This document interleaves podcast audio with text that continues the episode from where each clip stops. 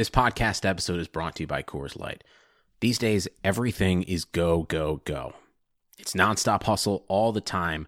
Work, friends, family expect you to be on twenty-four seven. Well, sometimes you just need to reach for a Coors Light because it's made to chill. Coors Light is cold lagered, cold filtered, and cold packaged. It's as crisp and refreshing as the Colorado Rockies. It is literally made to chill. Coors Light is the one I choose when I need to unwind. So when you want to hit reset, reach for the beer that's made to chill. Get Coors Light in the new look delivered straight to your door with Drizzly or Instacart. Celebrate responsibly. Coors Brewing Company, Golden, Colorado.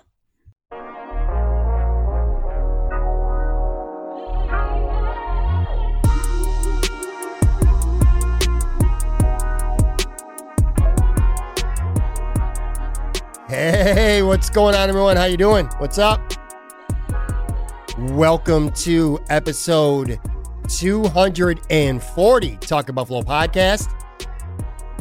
Thank you to everybody out there, as always, for listening, downloading, supporting the podcast. It truly means a lot to me. If you have not yet subscribed, please go ahead and do that right now. Got a nice little contest going on for subscribers only. A prize pack giveaway sponsored by our friends at Sonny Red's in Lackawanna. It's an opportunity for you to win twenty wings and a large pizza. All you got to do is go on my Twitter, at Pat Moran Tweets. I'll also put this in the show notes as well. Pinned at the very top are the rules. Very simple to do. Again, this is a contest only for subscribers. Large pie, twenty wings, Sonny Red's. Um... I want to thank everybody who tuned in to Wednesday's show. I almost said Tuesday, but I've had three episodes this week. Uh, Monday, Wednesday, now today, Friday. I had Barry McCocken on the show, and I'm going to tell you what, we're two hundred, counting this one today, two forty episodes in, and far and away, the largest first day number of downloads I've ever had in the history of this podcast. And a lot of people out there who love them. Some Barry McCockener. A lot of people hate him, but I'll tell you what, he resonates with people, man. Strong takes, good stuff. That Tom Brady rant, holy shit, man. That was absolutely epic. Absolutely epic. Anyway, thank you so much for listening. I know there was a lot of first-time listeners, and hopefully a lot of you are back for this show. As for this show, man, I got a good one today. Recurring guest, my buddy Nate Geary, sports talk show radio host at W G R five fifty. One of my favorite people to have on this podcast. He's been on a handful of times, and uh, it's always a good conversation with Nate. I have a lot of respect for Nate, in part because he says a lot of stuff that I don't necessarily agree with, and I actually like that. I can't stand having conversations all the time with people who agree with every single thing that you say. Nate and I are on the opposite side of the fence when it comes to certain things about the Bills or just pop culture.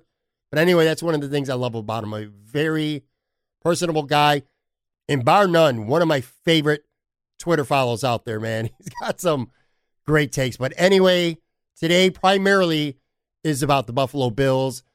Look, I've taken a large chunk of this summer and talked about everything other than the Buffalo Bills because it's just not what I do when it's the offseason and there's nothing going on. I've taken the opportunity to have a lot of people from news media, people like Barry who have nothing to do with Buffalo sports, but football's back, man.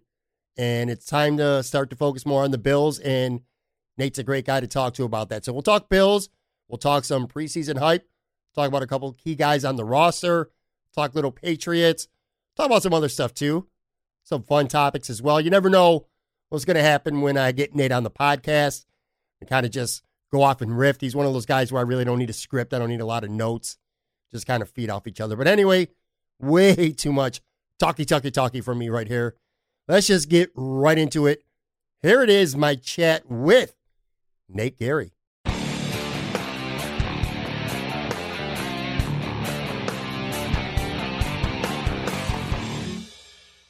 All right, my guest right now is a sports talk radio show host at W G R five fifty. Current guest of this podcast, golf fanatic, Macy's Place Pizzeria ambassador. I wrote some of this shit down, man. Fellow Notre Dame football fan, a, a real dick because he hates the New York Yankees. He's a Twitter hot take machine. He's been blocked by Rachel Bush recently. Very patient, though. I'm going to give you props because we've had some significant recording issues tonight. This is our third platform. I got him on the phone now. My man, Nate Geary from W G R. What's up, buddy?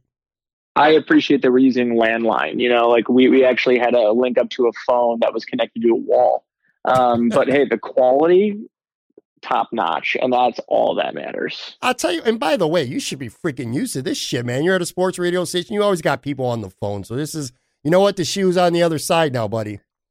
And you know what? This is why I don't produce anymore. This is the the type of pressure, the type of responsibility. I like to sit back, sit behind a microphone, and uh, spit my takes. That's what I'm there for anyways. Nobody wants me touching the technicals. So it's been quite a while, actually, since I've had a phone interview. Pretty cool, man. We started talking about this earlier before we got cut off and had to restart this interview. But uh, we were discussing Eric Turner from Cover One had posted a couple pics on Twitter just a few days ago. It was a bunch of us podcasters and bloggers, yourself, Josh Barnett from the Buffalo News was there, a couple other personalities. We all met up downtown at a bar in Buffalo exactly a year ago this week. We had a really good time, man. We were had some beers, some drinks, had some food, took a bunch of group pics. It's just, it was a lot of fun. And then it, it reminds you of just how crazy everything is now and how much things have changed in just one year. It is pretty crazy, too. And the other thing, too, that I think about since, first of all, I can't believe it's already been a year, but it, just the difference that this August is going to be from last August. I mean, the hype going into that football season was pretty much unlike any other. And this one was kind of setting up to be the most expectations this franchise has had in like how long, right? And now we've got this like altered August. And last August, it's us hanging out and getting ready to go, you know, spend a couple weeks in Rochester, go see a couple practices live. You know, I know uh, Eric and Aaron, myself, and, and, and Greg Thompson last year, we did, um, you know, we did live spots on G R with Cover One and, you know, Sports Talk Saturday live from camp, which was just, you know, awesome. Um, and now this year, you know, I have no plans on, you know, doing any live segments. I mean, that's, that's out the window this year. So, yeah, I mean, it's uh, business as usual, I would say, is uh, the furthest thing from true right now. Yeah, we're going to get to some Buffalo Bills stuff in just a minute. One of the things that we were talking about a couple minutes ago before we had technical difficulties and had to switch platforms here was your radio show. I don't want to get into the whole like process of removing yourself from being a fan. We all know that that's your job. Your job is to talk sports. It's not to be a Buffalo Bills fan, first and foremost. I said that because I told you just a few minutes ago, I had Barry McCocken on the podcast a couple of days ago. And while overall the reaction was good, I got some shit from a, a couple Bills fans because Barry, among many other things, is known as a, a guy who thinks that Josh Allen kind of sucks. So I got a lot of shit for that. And I had to explain to these people that, hey, you know, this isn't a Bills fan podcast. This is a conversational podcast. And I'm going to discuss all kinds of stuff on here.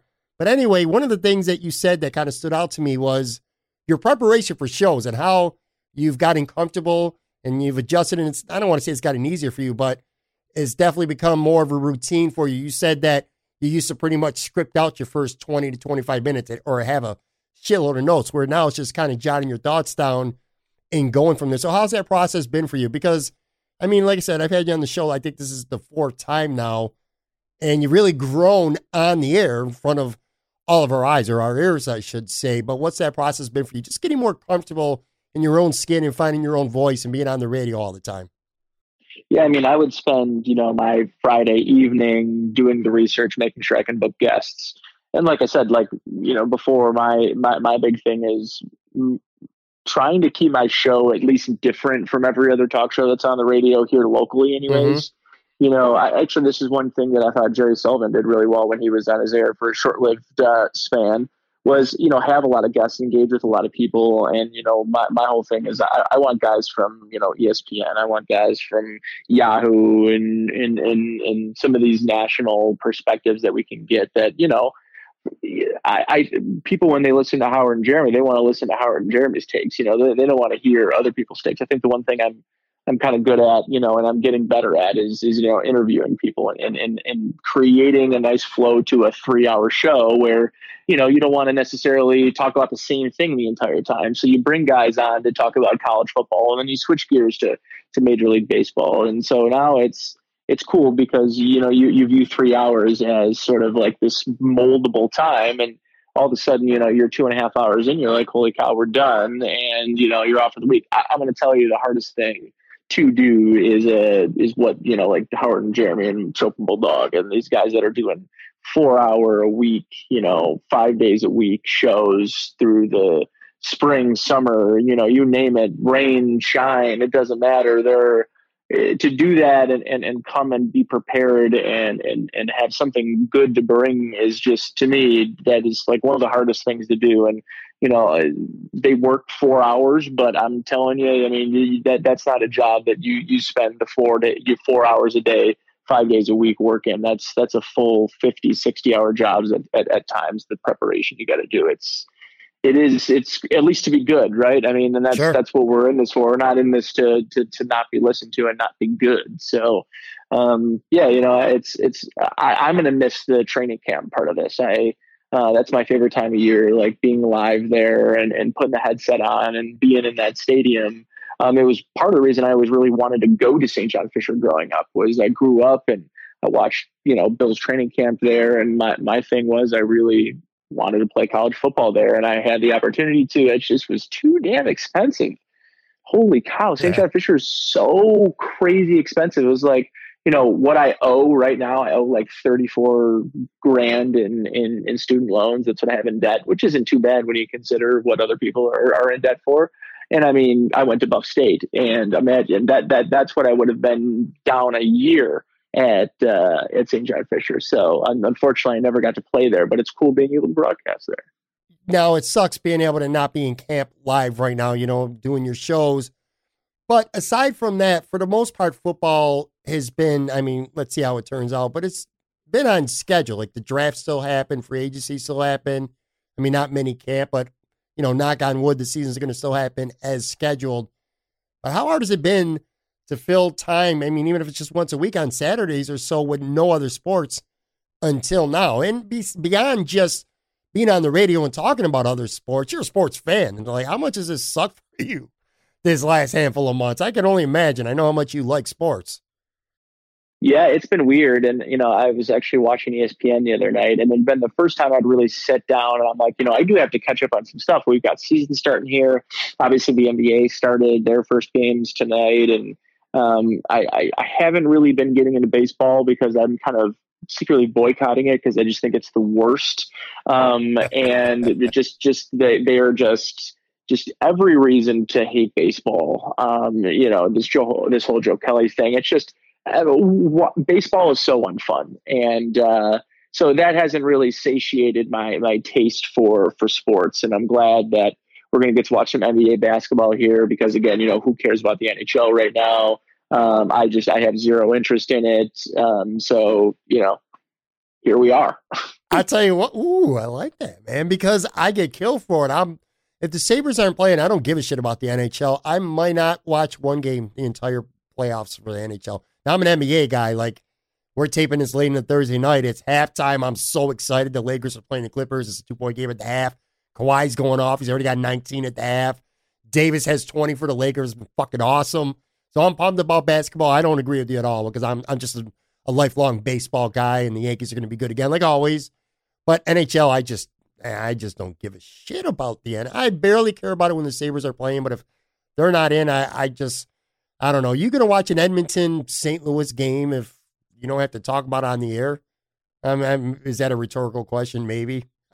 Yeah, I don't, I, I, I, I don't care at all. And here's the thing. Like, I, I love hockey. Hockey was one of my first like sporting loves, but the Sabres stink and they don't look like they're getting any better anytime soon. And, you know, what am I going to do? Cheer on Connor McDavid? Like, no thanks. It's like, you know, right. Cheering on. Yeah. I, I don't even know. I don't even want to make, make a comparison that could hurt as much as not having Connor McDavid and watching him be just by far the best player to probably ever play. And that's just like what it's going to be. And, hey, Eichel's great, but this is not working out great for us right now. So, hey, you know, let's let's watch other teams. No, I mean, I'm I'm going to watch the N B A. I'll be I'll, I'll be good. Yo, so, dude, I can never have you on the podcast and not at least spend a minute or so talking Wings.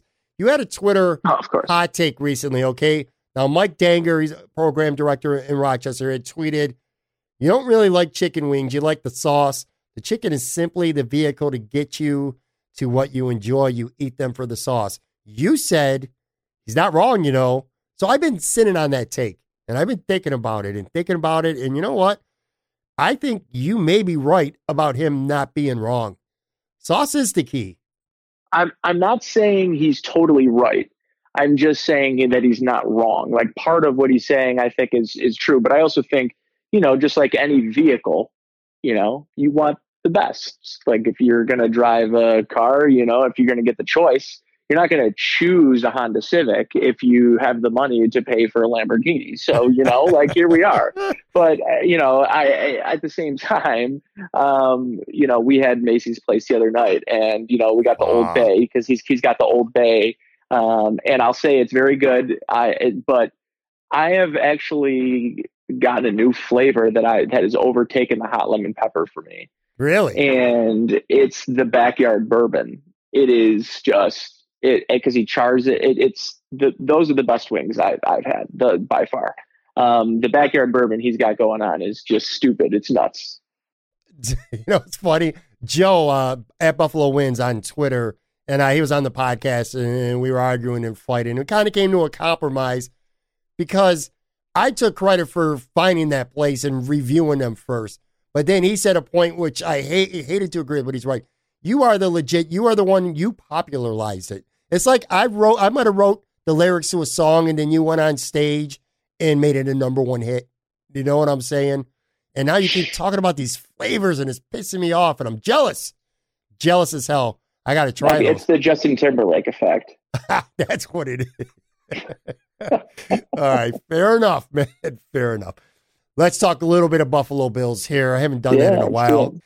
Josh Allen, let's start there. I didn't know what to think of it at first. So the top one hundred players in the N F L and the N F L Network special, he came in at number eighty-seven, a very mixed bag of reactions.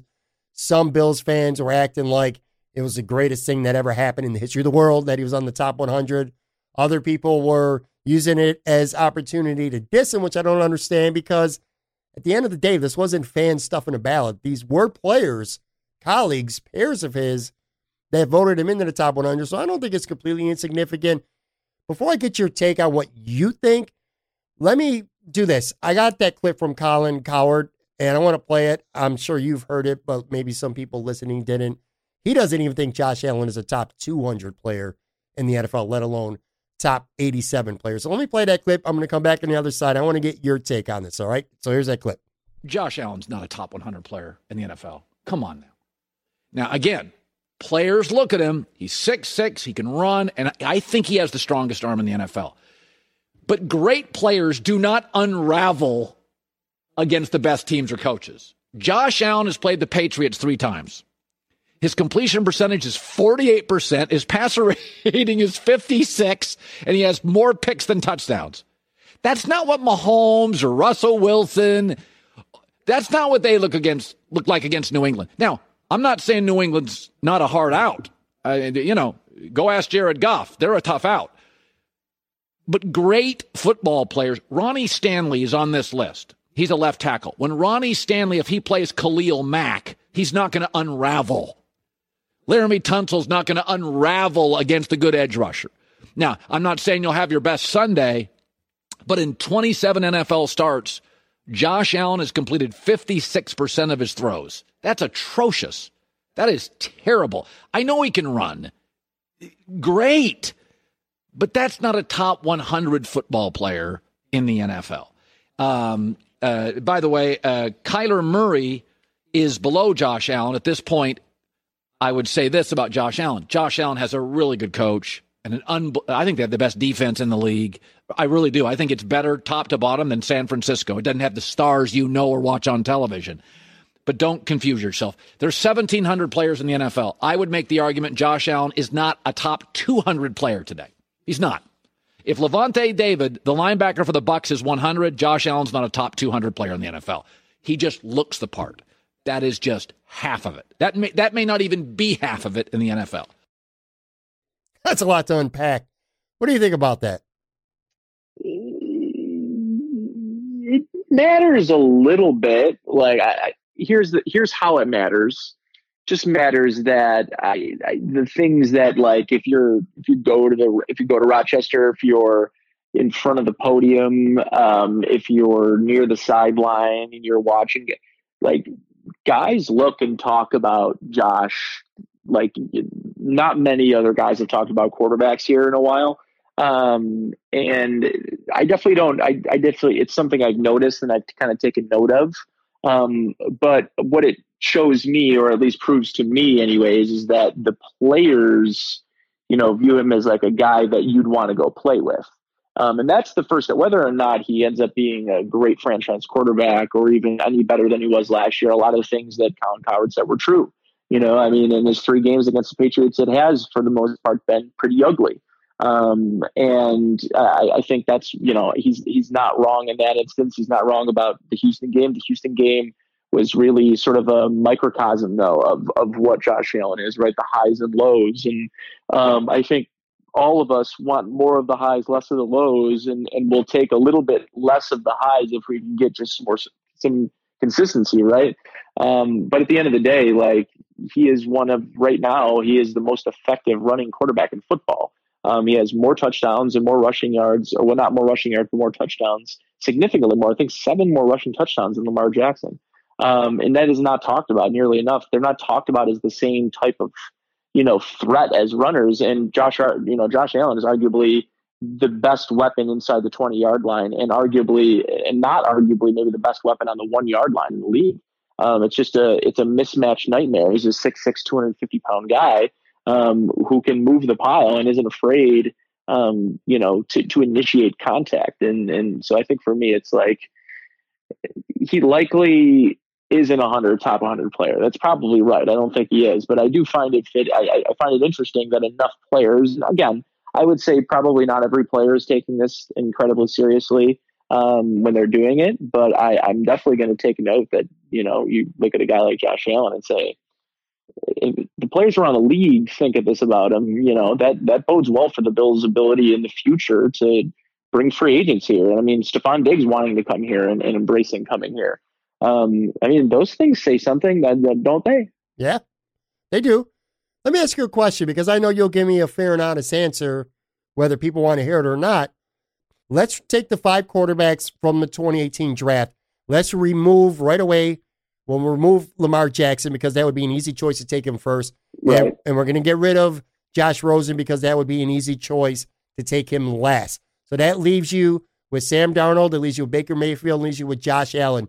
If Nate Geary is a general manager of a football team right now, and you had to put up your own board where if all these guys were available from one to three, who would you take right now? If you were starting a franchise right now, let's not talk about what they did in the first two years. Let's talk about their talent, what you think they are right now, and where you think they're ultimately going to end up. Those three guys, power rank them. So three, it was just crazy for me to, to say this, but I'd say three is Baker Mayfield. Hmm. Why? Um, I... I've been really disappointed. I, I just from what he showed his rookie year, what he's always been in college. He just last year he really struggled, um, and and holding onto the football. I think it was insane. There was some insane uh, metric of when he held onto this on the football longer than three seconds, and when it when the ball was out before three seconds, and it was like literally Pro Bowl to. Um, you know, Trent Edwards numbers, you know, like it was just an unbelievable paradox. Um, and so I, I don't know, it, it, at the end of the day, Baker to me has not proven, and now he's on, and maybe again, this is probably both a, a product of bad coaching, my decisions here. Mm-hmm. Um, but you know, I mean, he's going to be on his fourth head coach and his fourth offense, fifth offensive coordinator, for Christ's sake. Yeah. So, you know, of course, Um, he's going to be, you know, he's got to be number three for me right now. Um, number two, Sam Darnold, um, and this for the same reasons that, you know, I, I feel with Baker Mayfield, is just poor coaching, um, not really the talent around him on the offensive line for sure. Um, but his receivers are Brandon Perriman and, you know, a, a Baylor wide receiver. And listen, I like Denzel Mims a lot, but he was going to take the longest. There's a reason that he ended up being the guy that dropped of those first round, first and first and a half round receivers. Um, and, you know, like they're going to put a lot of eggs in a basket of a wide receiver who's never run a full route tree before in college. Um, and then I think Josh Allen right now, because of the stability, the coaching, um, you know, wh- what he's capable of doing. And, and, and he's got things that you, as a defensive coordinator, they're nightmares to try to defend. So I, I, I maybe wouldn't have said that, you know, a year and a half ago, a year ago. Um, it would probably honestly be the flipped order. Um, but I, I'm at the point right now, if it was, if, if I had to pick him right now, it has to be Josh Allen. You know what? I completely agree with your list one through three. Neither of us are Josh Allen homers either. So yeah, uh, Baker Mayfield. I don't know why. I can't quite explain it. I just smell a bust. I just smell it. I, I don't know what it is. I mean, I've seen him play and I haven't been very impressed. And I just smell a bust. With Sam Darnold, now I know this might sound stupid to say in a way because he went to U S C, a major school. He was the golden boy there. I kind of feel like, in a way, maybe New York's just a little too big for him right now. And I think that might be his problem. Kind of like, to use a baseball player, Sonny Gray, dude. This guy was amazing with Oakland. He went to the Yankees and he sucked, man. The lights were just too bright for him there. Now he's with Cincinnati Reds and, and he's back to being a lights-out pitcher. I kind of feel like maybe New York's just too big for him, but yeah, I'm on board. I don't know what it is. There's just something about Josh Allen right now that I really like, and I'm going to end this interview going back to him. But one of the reasons why I think that we both think that Josh Allen has a good chance to prosper is Stefon Diggs. Now, Diggs came in fifty-four on that N F L Network list. We don't need to talk about all the things he brings to the table. You've done that on your show a million times. In fact, I've talked to you on this podcast about that. But let me ask you this. Are you worried about him at all? Because, you know, two years ago, he had one hundred forty-nine targets with Minnesota. Last year, just ninety-four. And he made it very public how unhappy he was at the time. Now, last year, John Brown and Cole Beasley both easily had over one hundred targets. It's only one football, man. Maybe concern is a strong word, but I don't think this is something that could be completely ignored. The fact that he did have issues in Minnesota before, not to say that's going to happen in Buffalo, but it could. Do you have any concern at all? You know, I actually don't. Um, and, and maybe it's dumb of me too, but I do think a lot of it was just the guy didn't even have one hundred targets last year. Right. right? And and this is an offense here in Buffalo that had two one hundred target players. I think John Brown ended up with one sixteen, Cole Beasley one oh five, something mm-hmm. like that. Yep. Um, and at the end of the day, like, you know, obviously both of those guys' target numbers are going to come down probably more, you know, Beasley and Brown. I would say Beasley's would will stay around fifty or sixty. I think um, sixty, even seventy, maybe for Beasley, and then John Brown's likely going to come down um, to earth in the forties or fifties. Um, but I think he's going to be a deep threat kind of guy because you still got Dawson Knox, and I think this is going to be an offense that's actually going to get their running backs involved in the, in the pass game a little bit more with Zach Moss. He has a highly rated uh, pass catching back um, coming out of college. So, and not only that, I think. I, I know the numbers don't bear it out um, for Devin Singletary, but I do think that he can be an elusive guy with the ball in his hands when they can actually scheme him open a little bit. Um, I know he had, he struggled with a couple drops, so did Dawson Knox. But again, this is an offense that's got a lot of pieces I think is really interesting. And, and they needed like the bell cow. They didn't have the bell cow, right? They didn't have the, the, the you know, blue chip, legitimate playmaker on their offense. And they have that now. Um, and I'm interested in the infusion of Zach Moss in for Frank Gore, what that could potentially mean. When Frank Gore was on the field, it was basically a wasted play last year. So, you know, I, I think with with that package, if we just substitute all the snaps that Frank Gore was getting, you know, Zach Moss, Moss might run for eight hundred, nine hundred yards with that many touches. So it'll be interesting to see how this, you know, ultimately plays out. But Stefon Diggs, I think for me, the the interesting kind of thing, the reason I just don't think he's going to end up being pissed off and yelling is, and or not, you know, he was not that he was a big yeller, but you know, being pissed off and going on Twitter and, and doing a first of all, I think they're going to be a team that's a ten, eleven win team. Um, so winning cures all of that. But I think it's going to be pretty easy to get him north of one hundred targets this year. And if you can do that, the guy's going to fall in line. It's just, you know, he was playing in an offense that was just ridiculously run heavy. They had two, you know, all-pro superstar wide receivers, a tight end that they wanted to get involved. They had an all-pro running back that broke out, you know, because he wasn't injured, and Dalvin Cook. So it's like, you know, it was kind of a perfect storm for him not getting the football. They were struggling at that part of the season. And, you know, and, and frankly, I'm sure playing with Kirk Cousins, other than he is a really underrated quarterback, Kirk Cousins.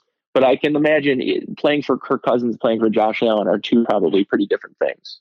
The last Buffalo Bill to be on this list, so that's three, although in reality it was only two guys who actually played for Buffalo last year. Tre' White, he came in the highest of the Buffalo Bills at forty-seven. A lot of people think that he's still grossly overlooked. I don't know, man. I, I kind of feel like he's looked at where he should be. That's a top fifty player in the entire N F L. It's a, he's a top five rated corner in Madden. Silly as some Madden ratings may be to some people, and it means a little something anyway. So I don't know. Maybe this is an unpopular opinion because, again, a lot of Bills fans think that the guy doesn't get enough credit, but kind of feel like he's where he should be. Where, where do you fall when it comes to Tre' White right now? Yeah, I don't think he's like a top twenty-five player. Um, not yet. I, I, I think he's probably right where he should be. I think that's the second best corner in football, right? I, th- I, I think that's fair for him. I mean, you know, Gilmore ended up at nine, I think, right? Um, uh, that's even probably a little high for me for Gilmore. I think Gilmore is great, though. Um, I don't know if he's a top ten player, in my opinion, but, you know, I also don't think Lamar Jackson's the best player in football. Um, so, you know, that listen, it's players, you know, and at the end of the day, I it's hey, everybody gets really upset about it. You know, you hear all like the Jeff Schwartz of the world just get really upset about these rankings, and everyone's like, "Are we?" And it, but the N F L does exactly what it's meant to do, which is get us all sure. riled up yep. about our teams and and and and gets people going, and and everybody bites at hook, line, and sinker. They, they do. Uh, your colleague Sal Capaccio put a tweet out. He charted the Bills players who made the top one hundred in recent years. I'm not going to go through them all, but as recent as twenty eighteen, the Bills had two, was McCoy and Hyde, and then they had McCoy and Lorenzo Alexander the year before. I circle back to twenty fifteen, not to get off the track too much here, but in twenty fifteen, dude, the Bills had four players in the top one hundred. They had Marlon Williams, he was at forty-two, Marcel Darius was at fifty-three, Jerry Hughes at sixty-three, and Kyle Williams at seventy-two. Bro, four guys on their defense alone made the top one hundred, and this Rex Ryan coach team was only fifteenth in the N F L in points allowed and nineteenth in yards allowed. I look back, again, not to get off track too much here, it, Rex Ryan did more damage to this freaking organization in almost two years than anyone, and probably any other player did. I mean, the year before that, they had four guys on the defense, and they were one of the best defenses in the N F L. Rex Ryan comes in, they have four guys in the top one hundred, and the defense sucked.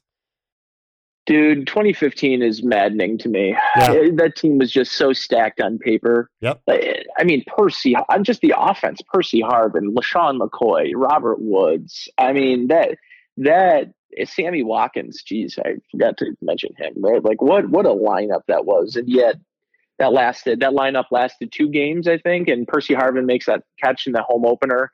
Everyone's thinking, holy cow, Percy Harvin's back. Yeah, I know. Eight and eight team, dude. There's just so much fucking talent on that team. To go eight and eight with that defense as loaded as it was, just a horrific coaching job by uh by Rex Ryan. So anyway, the Bills, like, if they're ever going to overtake New England, it feels like this is the year where they're primed to do it. Uh, we'll talk more Bills. I hope. Yeah, we'll talk more Bills in a minute. But man, look, you take a look at New England. They lose Tom Brady. I don't care how old he is. He's still Tom Brady. Gronk, well, he wasn't there last year, but instead of coming back to New England, he goes to Tampa. They lose Jamie Collins. They lose Kyle Van Noy, lose some other guys. And then uh, key linebackers, Hightower's out. Marcus Cannon opts out. Patrick Chung opts out. That's a lot of talent from that team gone. And now Cam Newton signs with them. Does Cam help them? Does he hurt them? And I say that because, you know, before all these players with the opt-outs and, and stuff like that, I'm like, all right, well, does he put them over the top with Buffalo to keep them on top of the A F C East? Now with these players gone, it's starting to almost feel to me like, is Cam Newton going to be the guy who stops them from finishing near the bottom of the N F L and a contender for Trevor Lawrence. I, I just, I don't know, man. What do you make of New England right now? It's just weird that they would get him as a quarterback with all these guys that they're losing, because there's not a lot of talent on that team. At least not to me. There isn't. There's, there isn't a lot of talent on the team. They're going to get a couple salary cap breaks, which they desperately needed. Um, so, you know, they're going to be able to go out and get a couple of guys. But I think, too, it is really interesting. But I also think, too, I mean, with Patrick Chung, I know he's like a, I was, I saw on the news that, like, you know, he had just had a kid, right? A couple yeah. of these guys just had kids. And, you know, if you just have a kid, you're probably not trying to, you know, be putting them in, in, in a situation where, A, you know, like, listen, a lot of these guys are having the opportunity to pull out of these contracts and still get your guarantees and, and push your contract off another, you know, it's basically pushing your contract an extra year. I mean, a lot of these guys would be almost, would be very dumb not to consider it.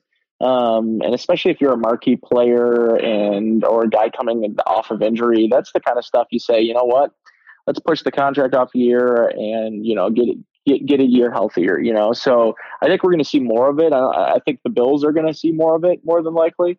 Um, you know, we've already seen five players test positive, right? So mm-hmm. um, that's not great. But at the same time, it's like, um, it's inevitable.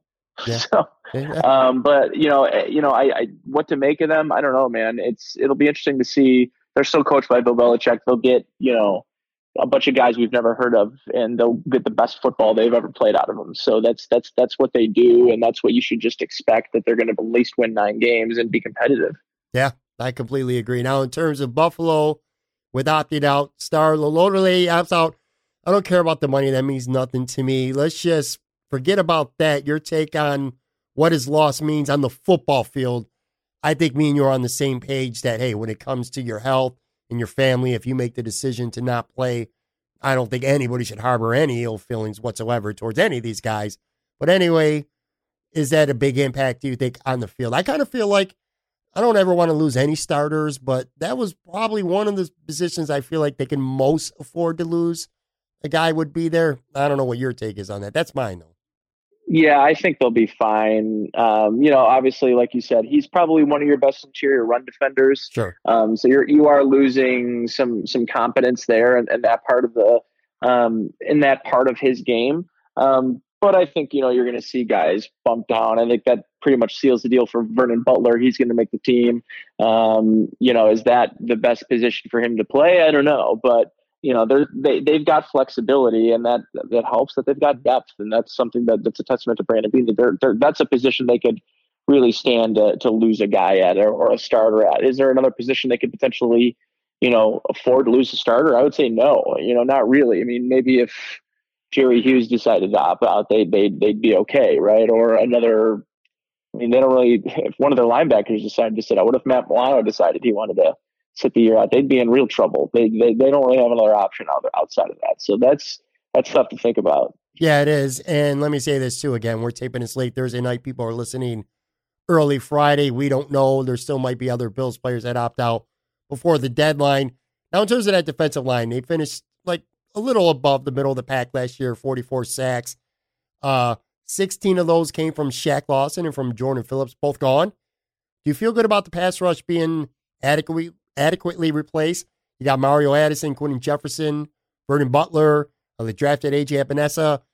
Uh, many think that the Bills' defensive line actually may have gotten better despite losing two guys who were very good for them last year. Uh, what's your thought on this defensive line, now minus Star? Yeah, I mean, from a pass rush perspective, I think they'll be able to replace them. Um, you know, I frankly, I think Shaq Lawson was, he's a high motor guy. He wasn't winning. He wasn't getting sacks off of skill.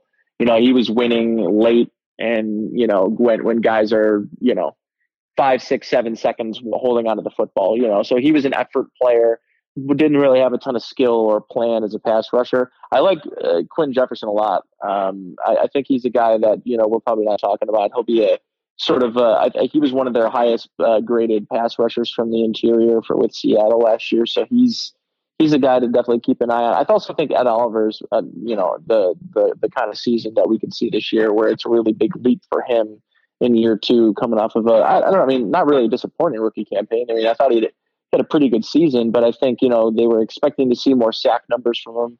I suspect that he'll be able to kind of fill a role too as a pass rusher. I, the guy that I think they're going to miss the most though is Lorenzo Alexander, right? Like that's maybe a guy yeah. that we don't talk about enough as, as having a really important role, but like he was a very, you know, sneaky good pass rusher when they needed it. Yeah. Other side of the football, do you think the Bills made the right call keeping Cody Ford at right tackle as opposed to signing a free agent or using a high draft pick or any draft pick on a right tackle? Some out there still think he's better suited for guard, but it's pretty clear. If it wasn't clear, it's pretty clear now that this is an organization that sees him as a right tackle. And again, you know, when you make a lot of right decisions, you kind of earn the benefit of the doubt because you're winning. Unlike the Sabres, where every decision made is going to be second-guessed because they lose, well, the Bills are winning, so it's hard to really second-guess. But in your take, your opinion, do you like him there? Do you see a lot of room for growth?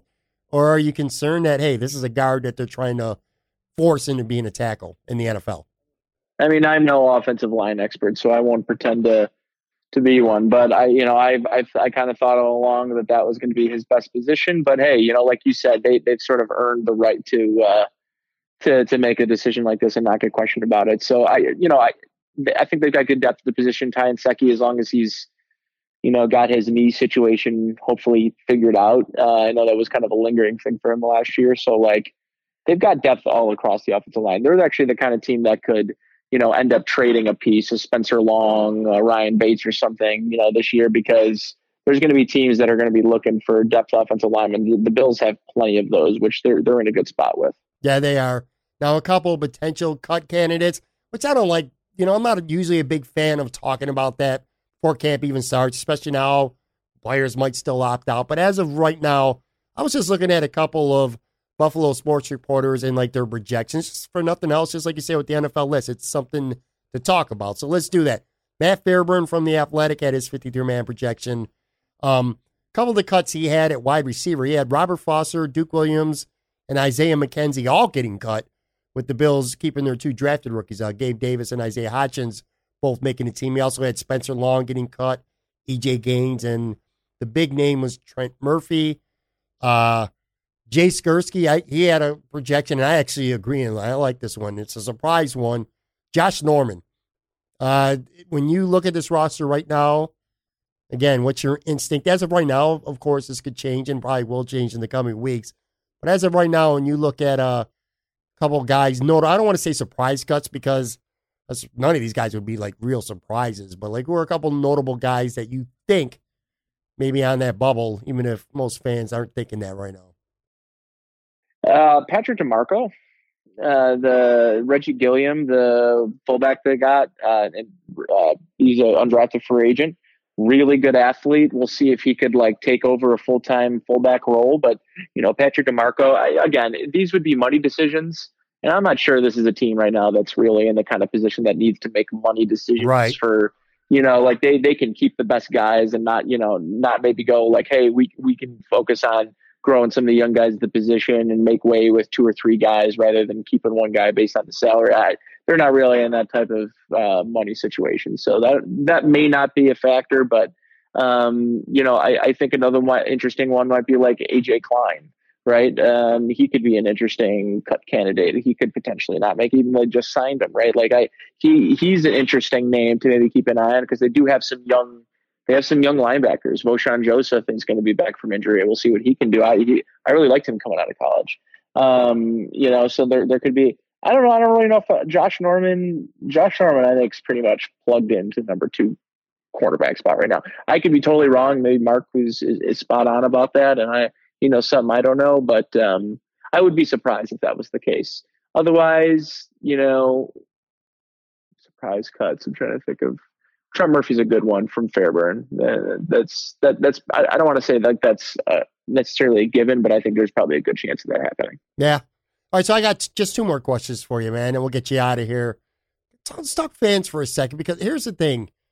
Fans are a big part of any home field advantage in the N F L, but I think that especially rings true in Buffalo. More than not, I don't say all teams, but certainly most teams. The atmosphere, the vibe, it's never easy to play in Buffalo for the visiting team, and that's even if the Bills aren't a good team. They are, hopefully, at least anyway, they're going to be good. You know, the crowd is loud, the crowd's rabid. It's just, it's a very intense atmosphere. Obviously, that's, I mean, it's not official, but we all know that's not going to be the case this year, man. How much does, in your opinion, that factor in anything in terms of how we forecast the Bills? Because essentially at the end of the day, I mean, these guys, sure, they're more familiar playing on their home field, but that crowd is a legit advantage, I think, in football more than any other sport. So if that's gone, do you think that affects your projection anyway, at least, of how the Bills are going to fare this year? I don't think it, it changes my projection at all. I, I think it's an interesting thing. Yeah, I, I agree with you. You know, they, they do tend to, the teams here do tend to feed off of the, the Ralph that does have like a unique um like kind of feel in terms of when you're on the field, the fans being on top of you and you being kind of underground in a bowl. Um, I, it's it's just unique. So I, not only that, but the weather, the wind is always swirling in there, and you know I think ultimately, yeah, they'll they'll likely miss having home field advantage, but I don't think that's going to like play into you know how many wins I end up think I think they'll end up getting. You know what I mean? Mm-hmm. All right, so I say this for last. I want to circle back to Josh Allen. Let me know if I'm crazy. All right, so we both think that this team's going to win ten to eleven games. I think maybe they could get to twelve. I mean, it would take some breaks, but I think it's realistically possible. I'm not saying likely, but I certainly think it's realistically possible. I think Josh Allen's going in the year three as a starter. I think he has a lot of room for improvement, and I think to some extent he's going to. I don't think he's ever going to be a sixty-six percent passer or anything like that. I think he's going to improve. The Stefon Diggs addition makes this offense better and more dangerous, not just for him, but it is going to take some coverage off John Brown and Cole Beasley. It's like, you can't double all these dudes, man. I like Singletary. I, I agree with what you said about Frank Gore with the offense last year. I think Zach Moss, while he's, you know, he's got a long way to go to ever be a Hall of Famer like Frank Gore, I think he's better for the offense right now than Frank Gore was last year at thirty-six years old. So you take all that. And during Colin Cowherd's rant there, or not rant, but his assessment, he even said that he thinks the Bills have the best defense in the N F L.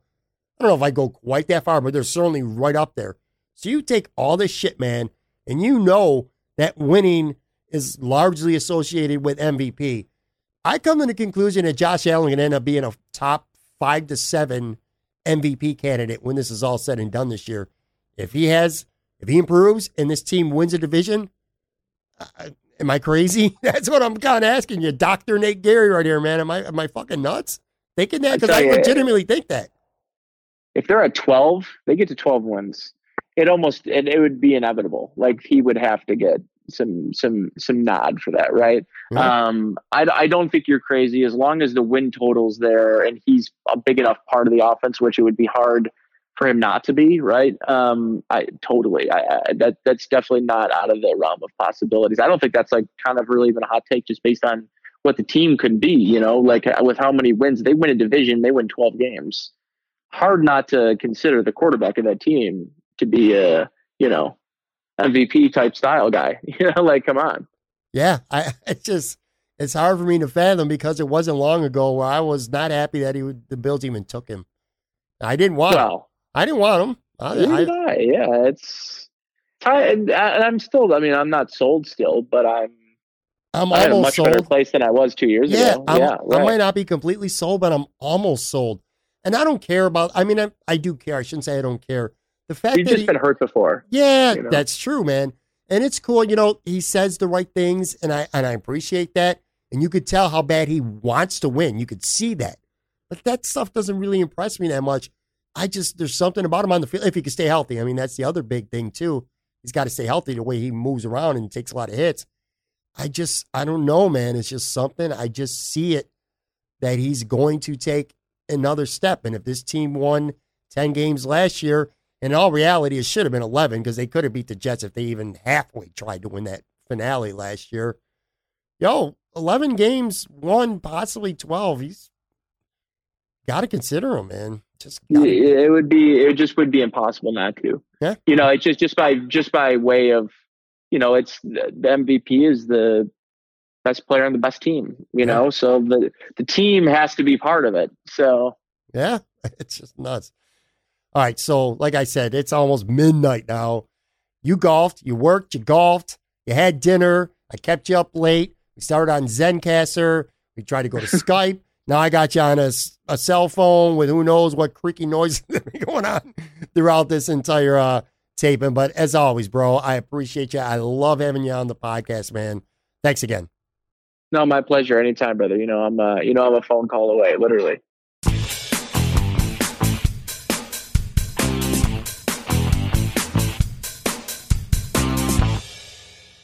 All right, boys and girls, that is going to do it for another episode. Thank you very much, my man, Nate Geary, W G R five fifty. Love having Nate on the podcast. Always one of my favorite guests. Thank you again very much, Nate. Also want to thank today's show supporters, Automute, Sounds Assured, and of course, twenty-six Shirts. Guys, if you have not yet subscribed to this podcast, what are you waiting for? Go ahead, do that right now. Rate and review, all that fun stuff. It takes you like five to ten seconds to do. And I promise you that it really, truly helps me continue to grow this podcast tremendously. Of course, we're available on all the major podcasting platforms. Also, be sure to follow us on YouTube, Talking Buffalo Podcast YouTube channel. Got highlight clips from current and past episodes up there. Some original stuff that you'll only find on our YouTube channel coming really soon. Then, of course, last but not least, follow me on Twitter at PamMoranTweets. I am there literally all the time, man. If you want to find me, that's where I'm going to be. Podcast promos, giveaways, uh, just bantering with fans. It's my spot, man. So hook me up. Follow me on Twitter at PamMoranTweets. Thank you so much for listening. I say it all the time. I truly appreciate each and every single one of you that are listening to this podcast right now. I know there's a billion of them out there, so appreciate you, man. Very, very much. Have a good weekend. Stay safe. Do the right thing. And we'll be back. Brand new episodes coming up next week. I'll catch you on the flippity flip. Bye.